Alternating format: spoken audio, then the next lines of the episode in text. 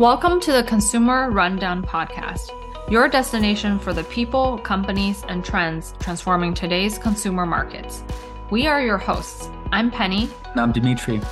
In this episode of the Consumer Rundown Podcast, we talk to Christina Dorr Drake about her grandmother and how she inspired her to create Willa's Oat Milk. We discuss her own journey as a plant based milk drinker and the key insight that led her to launch Willa's. Christina, it's great to meet you. Thank you for joining us. Thank you so much for having me. So, first question is Who's Willa? Willa was my grandmother. She was a real force and someone who was ahead of her time in many, many ways, including the fact that she was making oat milk way, way before it was cool. Tell me more about that. Do you recall having her oat milk when you were younger? And when you think about that experience, what memories do you think back to? My grandmother played a huge role in my life, and she was just someone who was incredibly empowering. When she was younger, she was really interested in food. She often said that if she had a career, she would have become a chef. And she also had a lot of wisdom that I think prior generations had about food and nutrition. She didn't know that oats had prebiotic fiber, but she knew that they were really good for digestion. And so when her kids and grandkids had an upset stomach or couldn't digest milk, she instinctively knew that oats would work. And so she started creating oat milk and wanted to create something that was going to be delicious. So she added some, a little bit of salt, a little bit of vanilla extract. And our recipes are all based off of her original recipe. It's really awesome. At what point did you decide to start uh, Willa's Oat Milk? We had the idea in 2017 and we got started at the end of 2018 there were a bunch of different things that were catalysts for starting it. For one, I'd been a plant based milk drinker for a really long time. And I was working in advertising, working on Panera when Panera was taking out hundreds of ingredients out of their menu, all of these artificials and preservatives, and they were cleaning it all up. And so I got this amazing education on all of the weird stuff that goes into our food. And I couldn't believe that these so called healthy plant based milks in my fridge had ingredients that fast food restaurants were voluntarily taking out of their menu items. And I started by just wanting to create an oat milk that was like the one that my grandmother had made, like something that I would want to drink, using ingredients that I could recognize, being organic because oats are one of the most heavily sprayed crops with pesticides. So I really wanted something that that didn't have Roundup and everything else in it, and then was super delicious, not watery, not chalky, but was really good tasting, whether it's in coffee or smoothies or on its own. So that was the beginning. As we got further down this entrepreneurial path, we kept asking questions about the category and the way everyone else in the category was doing it. And we were really surprised to find that so many of these plant based milks didn't have the benefits of the things that they were named after. So many of the nut milks didn't really have the healthy elements that come from the nuts because they, they didn't have that many nuts in them. And then in the case of oat milk, we kept seeing all of these labels that had so much sugar and hardly any protein or fiber, which was really confusing. When you think about oats, the things that are good for you about them are the fiber content and the protein what we discovered is usually oat milk is made with the sugar and 20 to 30% of the oat, the healthy parts are discarded and often into a landfill. And so my sister's background is in manufacturing and engineering, and she's been trying to change the food system from the inside out. And so she figured out how to mill the whole entire oat so nothing good is wasted. And you get this really rich taste. It's got all the benefits, all the protein and fiber and it's zero food waste and a better choice for the planet. Willa's Unsweetened Original is the closest to my grandmother's recipe. It uses water, organic oats, vanilla extract, and sea salt.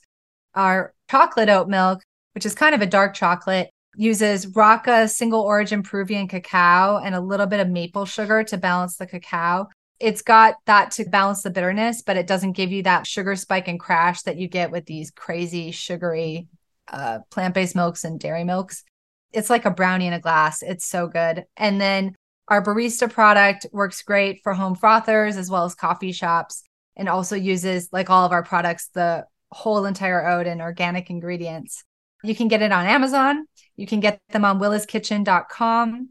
And of course, at retail in LA, we're in Erewhon and Bristol Farms, Jimbo's in San Diego, Central Market in Texas, Foxtrot in Chicago, lots of co ops throughout the Midwest and the Twin Cities. And then here in New York, Gourmet Garage, Union Market.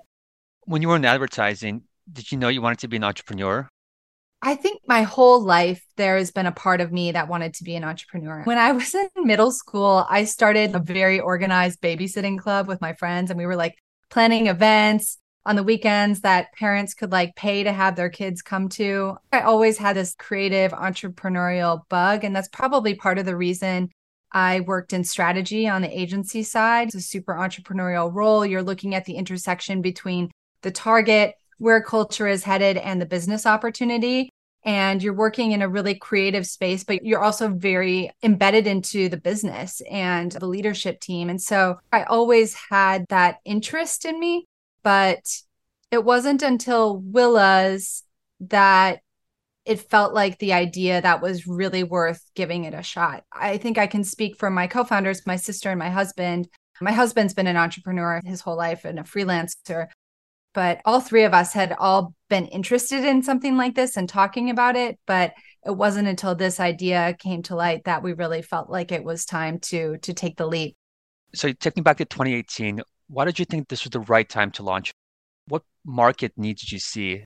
These plant-based milks are used in so many use cases. Also in different environments not just retail but coffee shops and hotels and office spaces co-working spaces.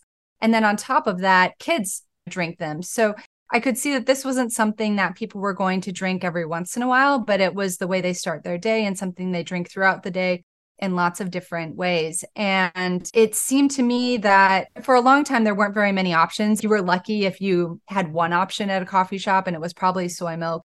And it seemed like such a missed opportunity. And then as I started digging in and discovering that 70% of the world is lactose intolerant, to me, it just seemed like there had to be more people like me that were looking for something that was clean, used really good quality ingredients, had actual health benefits, was actually having a net positive impact on the planet, and tasted good. Unfortunately, I don't think that many brands have hit all of those marks. Many brands haven't hit any of those marks in some ways, I think there's been a real lack of creativity in this category and a lot of sameness. I think it's incredible that our little team, Elena and Laura on our team, have, along with the rest of us, developed products that are completely unique in the category, despite not having maybe as many resources as, as a lot of the bigger brands that we're competing against. Taking back to 2018, you have the idea, you're thinking about, we want to launch this. What does that process look like for you and for your team? my whole career, the way that I've learned how to do things has really been asking people who know more than me. And so the first thing I did was I asked everyone I knew who was an entrepreneur or knew an entrepreneur. I was just trying to connect with as many founders as I could, even if they weren't in the food and beverage industry.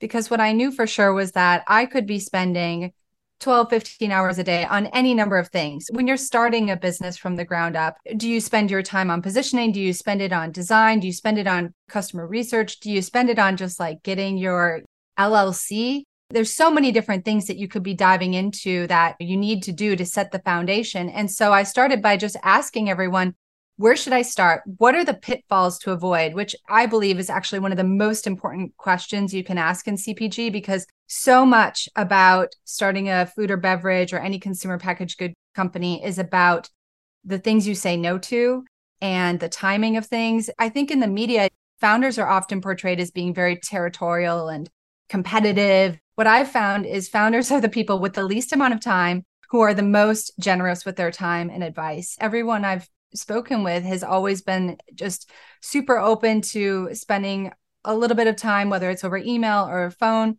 to answer a question or connect me with someone. I just love this community. And I really don't think that we could have gotten as far as we did, as quickly as we did, without the help and insight of other entrepreneurs. I think that's very true, especially for CPG. I think founders within CPG always support one another and want to see everyone's product grow and to be successful. The innovation in the category is happening with the small brands. And there's so much positive opportunity. 30 to 40% of man made greenhouse gas emissions come from the food industry. You could see that as something that's just really disheartening. And, and I think some people almost get paralyzed when they hear these numbers. But on the flip side of that, that is a tremendous opportunity. You know, when you think about how everybody needs to buy food and beverages, everybody needs to eat and drink. And there's things we can all be doing to support the brands that are having a really net positive impact on the planet. I think it's something that should actually be talked about more, just the incredible impact that the small brands in the CPG industry are having to lead an entirely new path for the rest of the categories that they're in. Mm-hmm. You mentioned that you got a lot of advice on how to avoid landmines. Can you talk more about the landmines that you wanted to avoid when you first starting out? I knew what we were up against having come from the agency side. I knew we were up against brands that were spending hundreds of millions of dollars in advertising that we wouldn't have to begin with. So you have to, as a founder of a brand in a category where you're going up against behemoths, you have to think differently than they do. You have to leverage the nimbleness. You have to get really close to your target consumer and really understand their needs and and what where the demand is heading so i think that just really thinking about what are the things that we can do to leverage the strengths of being a small and then on the flip side of that I think there are a lot of brands that have grown really, really quickly in retail. You know, you're seeing a little bit less of this now, but there was a time when brands would go into all Whole Food stores overnight, or they would launch in Target even in the early days. There are also tremendous landmines in that. If you have a truck that is delayed getting to a major retailer because of a storm, you know, that's completely out of your control, but you will still get charged for it. So I think really understanding your unit economics, the actual margin that you're making when you're going into a retailer knowing that that margin might not be the same at every retailer and you really need to think through all of those costs. And those big opportunities are sometimes ones that you might not be ready for. We have had some big sales opportunities come our way that on paper look absolutely transformative for the business. But if you are hemorrhaging cash to make that happen and you're not quite ready from a unit economic standpoint or an infrastructure standpoint, or you haven't worked out the kinks in smaller retailers, that could be catastrophic. Do you think being in advertising gave you an advantage over other founders coming into consumer?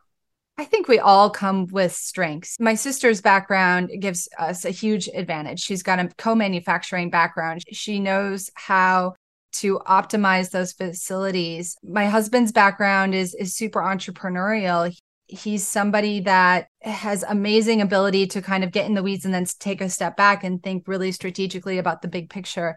My background in advertising was helpful in a number of ways. For one, my whole career has been spent being really close to customers and, and doing all kinds of customer research, whether it's quantitative or qualitative or ethnographic or just desk research, you know, looking at Mintel reports. And I think that is critical when you're starting a consumer packaged goods company. You have to be willing to say the things that I think are important might not be the things that our customer thinks are important. I need to understand what those things are.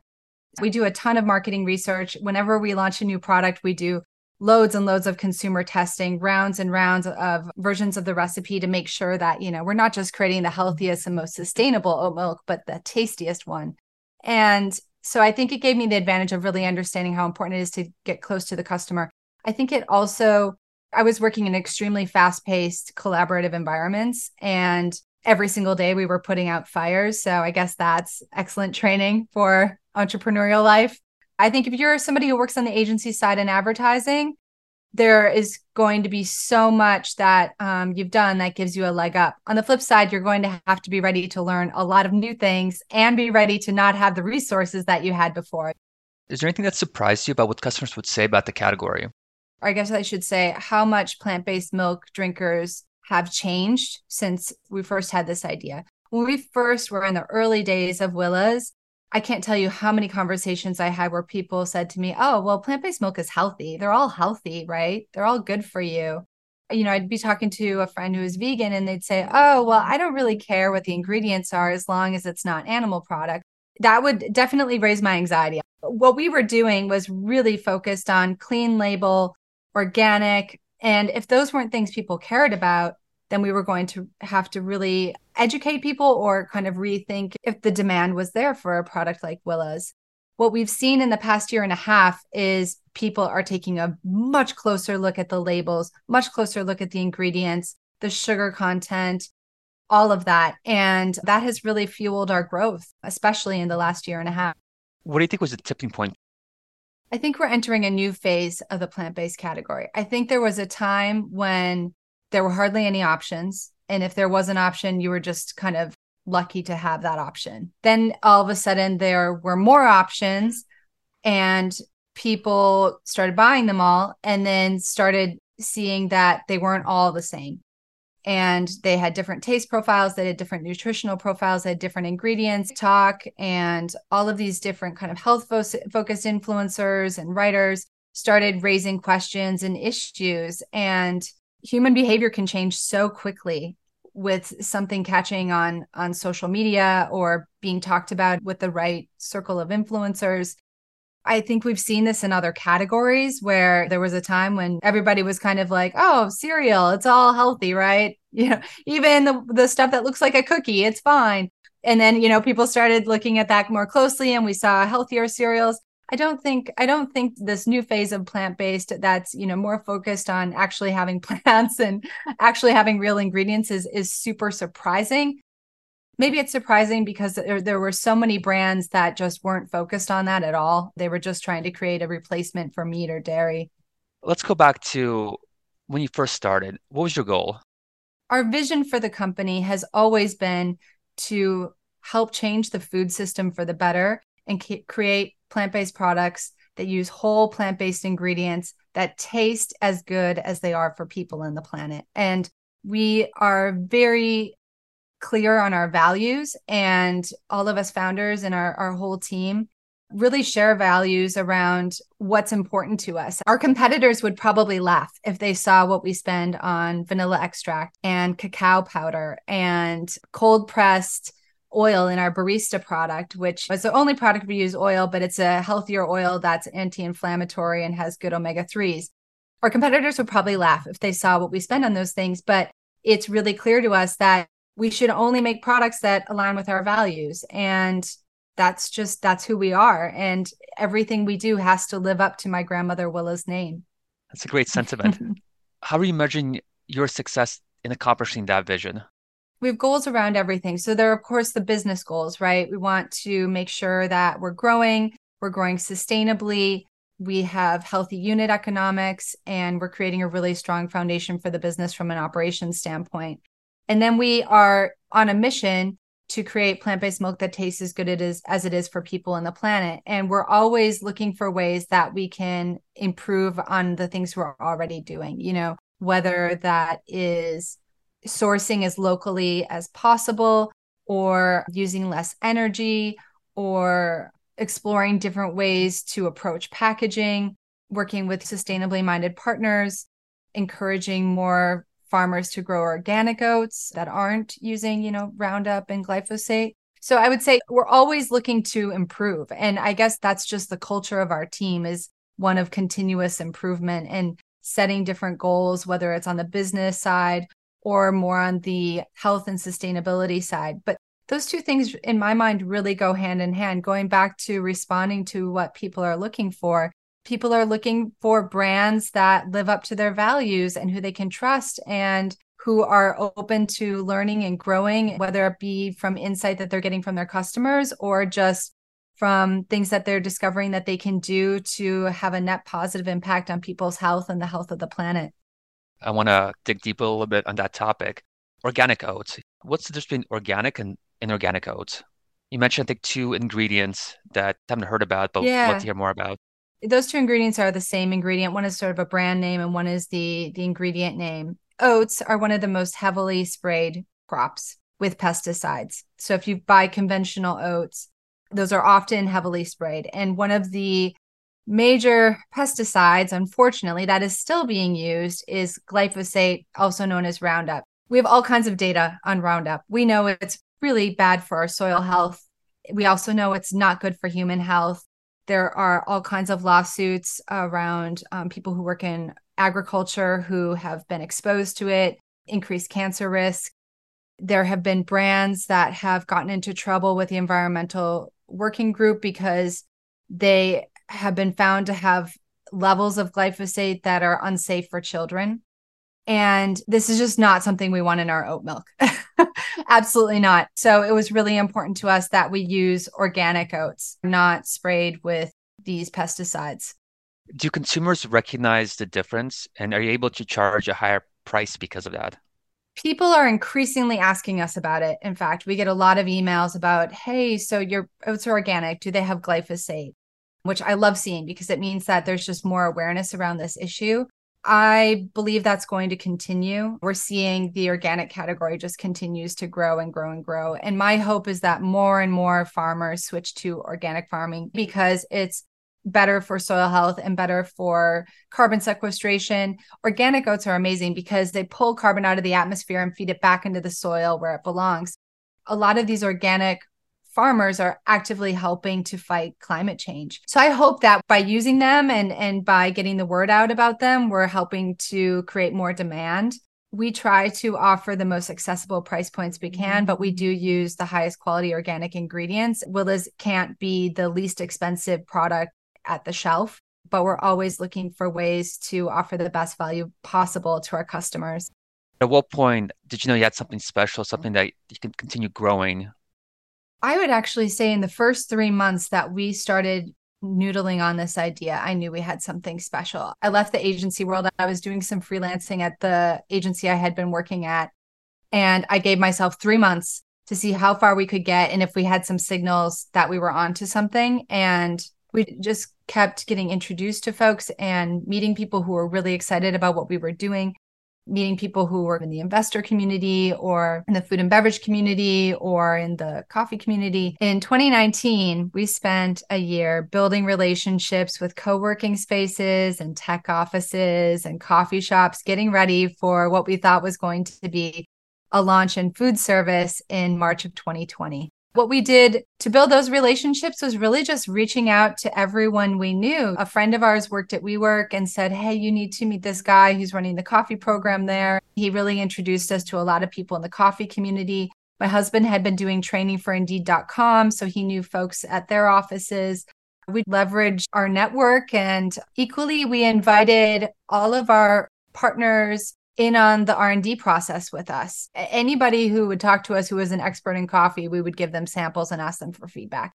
Same thing with our earliest customers all of our family and friends we would invite them over to do these blind taste tests of all different versions of willa's and we'd have them all fill out surveys. Our earliest customers were people who were really invested in what we were doing because they were on this journey with us and they were part of the creation of it all which was just amazing. And I think a lot of our fans get really excited when we post business updates and things like that on social media because they just feel like they've been on this journey with us since the the early days. And then we started having other signals, you know, along the way, like Erewhon reached out to us and Foxtrot to put us on the shelf. Those were two of our first retailers. We didn't have a huge marketing budget. We couldn't do sampling because it was the pandemic but we could see the frequency and the turns ticking up each week. As an entrepreneur, sometimes it can be there can be so many fires that you're pu- putting out, so many challenges. Every day you're solving something. But I think it is really important to take a step back, even when it's a small win, and to say, okay, what can I learn from that? Does that is that a signal that there's more to be gained here? Something I can be doubling down on. I wish I could say we had one big moment that we knew but it wasn't like that. It was lots of little signals all along the way. I think as a founder, sometimes you can be searching for that like one big thing that's going to unlock, like in a movie or something. I don't think that's usually how it goes. The brands that have been around for a long time maybe doubled each year, but it wasn't like there was this one moment where they went from 1 million to 100 million. That's not usually how it goes. And so often when you hear about a brand that's an overnight success, you dig in a little further and they were at it for 10 years before that. Looking ahead, three, five years from now, what do you think this category looks like? I believe that we are going to continue to see people looking for options that hit all of the marks. They have to taste really good in the ways that they want to taste them, whether it's coffee or tea or smoothies or giving it to their kids who are picky eaters. And they also have to have the benefits of the things that they are after. I think there is going to continue to be a movement toward whole plant based foods. So, not an isolate necessarily or a piece of something, but I think there's going to continue to be a movement towards whole plant based foods as they come from nature. We're seeing right now the number one show on Netflix is Dan Buettner's Blue Zones, and he yes. studied the people in the world who live to 100. And those folks are not eating and drinking things that have a 100 ingredients in them. They're gardening and making delicious recipes with foods from their garden. They're eating beans, not parts of a bean, the bean itself. They understand how different spices can act together. Turmeric on its own is great, but turmeric with black pepper is like a thousand times um, more anti inflammatory. Yeah, I love that show. We watched it as well, and it was very enjoyable. His books and his cookbooks are phenomenal as well. What's your plans for the future of the brand? We want to keep expanding so that we can have an even bigger impact on our mission of improving the health of people and the planet. We do have some product innovations happening. Our team comes up with so many delicious recipes. It's almost hard to choose which ones to launch when, but stay tuned. We also do a lot of consumer testing. So if you sign up for our email list, you'll probably get invited to participate in surveys and maybe even some taste tests. And then we're continuing to launch in new retail stores. We'll be launching in Lunds Byerly's in the Twin Cities and Nugget Market in San Francisco. And if there's a retailer that you think we should be in, please feel free to let them know we exist because that actually goes a long way. People have no idea how much influence they can have over their own favorite grocery stores. But equally, if you want to DM us or comment on our Instagram, if there's a store we should be trying to get into, we love that. There have been a few brands the last few years that have really exploded. It seems like overnight. Liquid Death is one of them. Mm-hmm. Given that brands can explode overnight, leveraging TikTok, how do you stay relevant in this market where consumer behavior and preferences change quickly. You have this balance between the people who are the loudest or the people who are the registered dietitians that are on like the bleeding edge of nutrition and health and all of that. You have to keep your finger on the pulse of what they're talking about and also take it with a grain of salt in some ways because they aren't necessarily indicative of what everybody is going to be heading towards at the same time, your biggest advantage is that you are nimble. You don't have this huge bureaucratic corporate structure that might be a big global company that has like all these levels of bureaucracy and testing and you know it takes you know a, maybe a year for them to launch a brand if you start hearing from your customers that they want something or they want one of your ingredients to be different or they're looking for something for their kids those are your opportunities to be really nimble and respond. And equally, we have a lot of interns on our team. We've always been excited about having college students come on board. I love having people on the team who have their finger on the pulse of what is being talked about, what's being said on social media, what's going on in the world of sustainability, because I just think that's our biggest advantage is we can move quickly. It's awesome. Last question. Are there any philosophical or business principles that drive you day to day and how you approach building Willa's? I want to have a positive impact on people's health and the planet's health. I'm a cancer survivor. That was part of our journey. I was diagnosed with breast cancer while we were getting ready to launch Willa's, and I was totally blindsided. I was a health nut, but thankfully, I'm cancer free now. I felt good enough throughout treatment to be able to work full time on Willa's. Having a, an experience like that really changes the way you think about things. There's no dress rehearsals in life. This is it. And this is my chance to have a really positive impact. And I see Willa's as a tremendous opportunity to do that. Christina, thank you for joining us. Really enjoyed the conversation, sharing your story, sharing Willa's story. Thank you so much for having me. This concludes our interview with Christina Dorr Drake, the co founder of Willa's Oat Milk. Thank you for joining us. Please subscribe for more episodes of the Consumer Rundown podcast and visit us at consumerrundown.com. See you next time.